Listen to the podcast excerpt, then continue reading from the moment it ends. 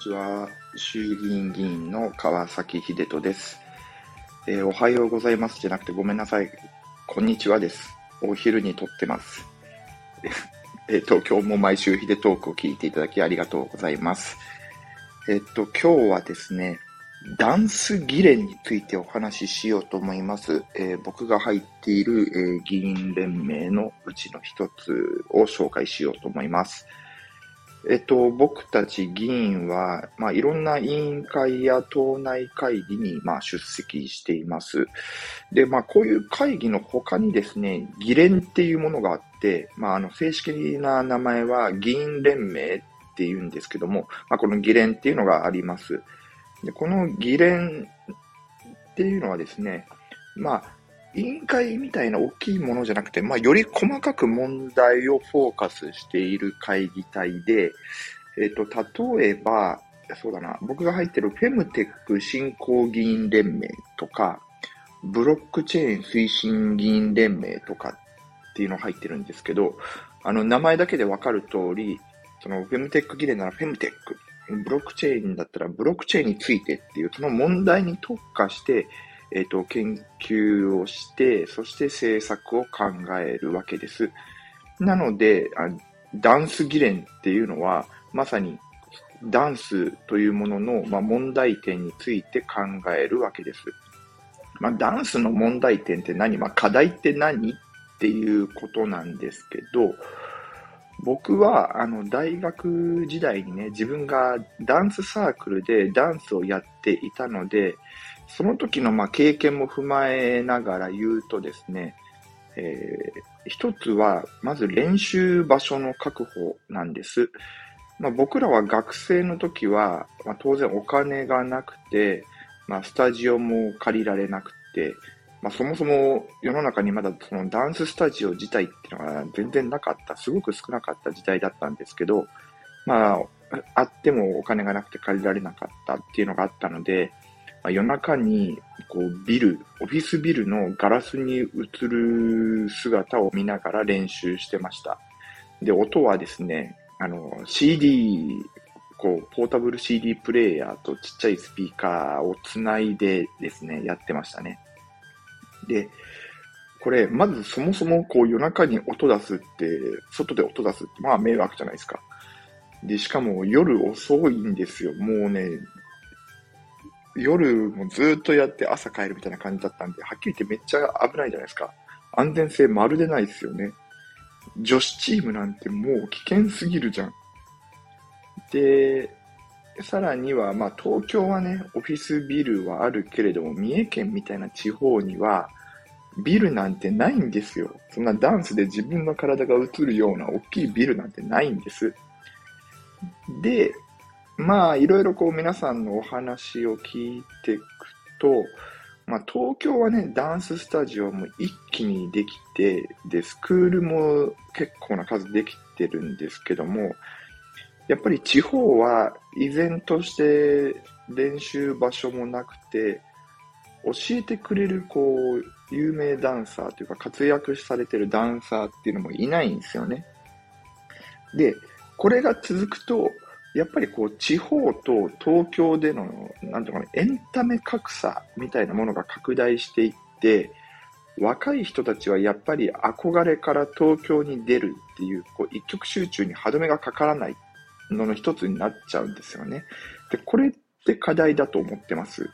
で、ブレイクダンスっていう、アクロバティックなね、ダンスなんて、もうオリンピックの競技になるわけなので、やっぱりきちんとした練習場所と指導者が欲しいですよねっていうのが、一つ目の課題です。で、二つ目は、韓国エンタメにボロ負けしちゃってるよねってことですね。見ててわかる通り、K-POP って大人気じゃないですか。僕も見てて、かっこいいなって思ってます。で、ダンスもですね、最近のスクール事情を見てると、K-POP 専門のダンススタジオがあって、K-POP の振りを教えてくれるスクールがめちゃくちゃ増えてるんですよね。TikTok とか YouTube のショート動画見てても、やっぱりK-POP を踊る人たち多いもんね。で、これは、韓国のね、いわゆる韓国エンタメの海外に対するアプローチや、いわゆる営業がすごいわけだし、そこにかかる投資、やっぱお金のつぎ込み方なんかもね、きちんとやってると思うんです。で、日本はね、そういう投資とかが弱いんだと思うんですよ。ジャニーズでも海外で活躍してるアーティストっていないじゃないですか。最近ようやくトラビスジャパンっていうね、グループが出てきましたけどもね、これは期待だけれども、今のジャニーズの運営力でどうなんだろうねって正直思ってます。で、これは本当に単純にアーティストの能力だけじゃ無理で、プロモーションから何からしっかりやらなきゃダメだし、何よりそこに対する投資をしっかりやらなきゃ無理なんだと思います。なので、こういった意味においては日本もやっぱりかっこいいエンタメっていうのをこう外に出したいなというふうに思います。で、一方で、女性アーティストに関しては、僕、懸念もあってですね、K-POP のアイドルなんかは、めちゃくちゃ細くてスタイルいいでしょ。聞けば結構無理してダイエットなんかも強いられてるらしいんです。でね、この痩せ身痩身、痩せた体っていうのはですね、もともとその本人の健康リスクが非常に高いっていう研究結果も出てるし、出産に大きく影響するんですよね。妊娠もしづらいし、妊婦が痩せているほど赤ちゃんのこう在体日数っていう、お腹にいる期間が短くなっちゃって、出生体重が小さくなるみたいな傾向があるんです。で、フランスなんかはですね、実は法律で痩せすぎてるモデルを使った場合は、モデル事務所の経営者に罰金まで課させられるわけですよ。実はそれだけフランスっていうのは女性の健康にすごく気を使っている文化と法律っていうのがあるんです。そんなリスクがあるわけなんだけれども、やっぱりアイドルに憧れて無理にダイエットしちゃう子たちってのが増えてるんですよね。で、実はね、そういう課題っていうのが、この、飛躍しちゃってるかもしれないけれども、やっぱり細身の K-POP アーティストとかに憧れてる子たちっていうのはあるんじゃないかなって思ってます。で、3つ目は、障害を持った人もね、楽しめるダンスってなんかできないかなって思ってます。今、ダンスっていうのは、学校でも必修科目になっているんだけれども、障害を持った方はね、どこか阻害されちゃうんだよね。だけど、例えば、そうだな、サッカーなんかは目の見えない方でもできるブラインドサッカーっていうのがあるわけだし、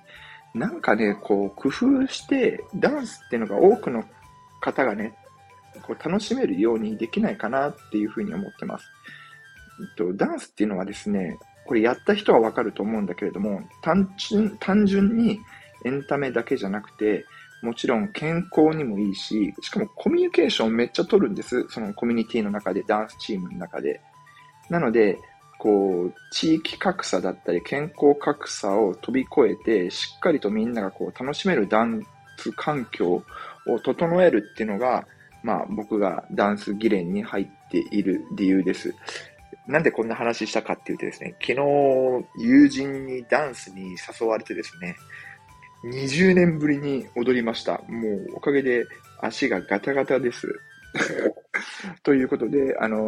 毎週ヒデトーク今週も聞いていただきありがとうございました。ではまたね。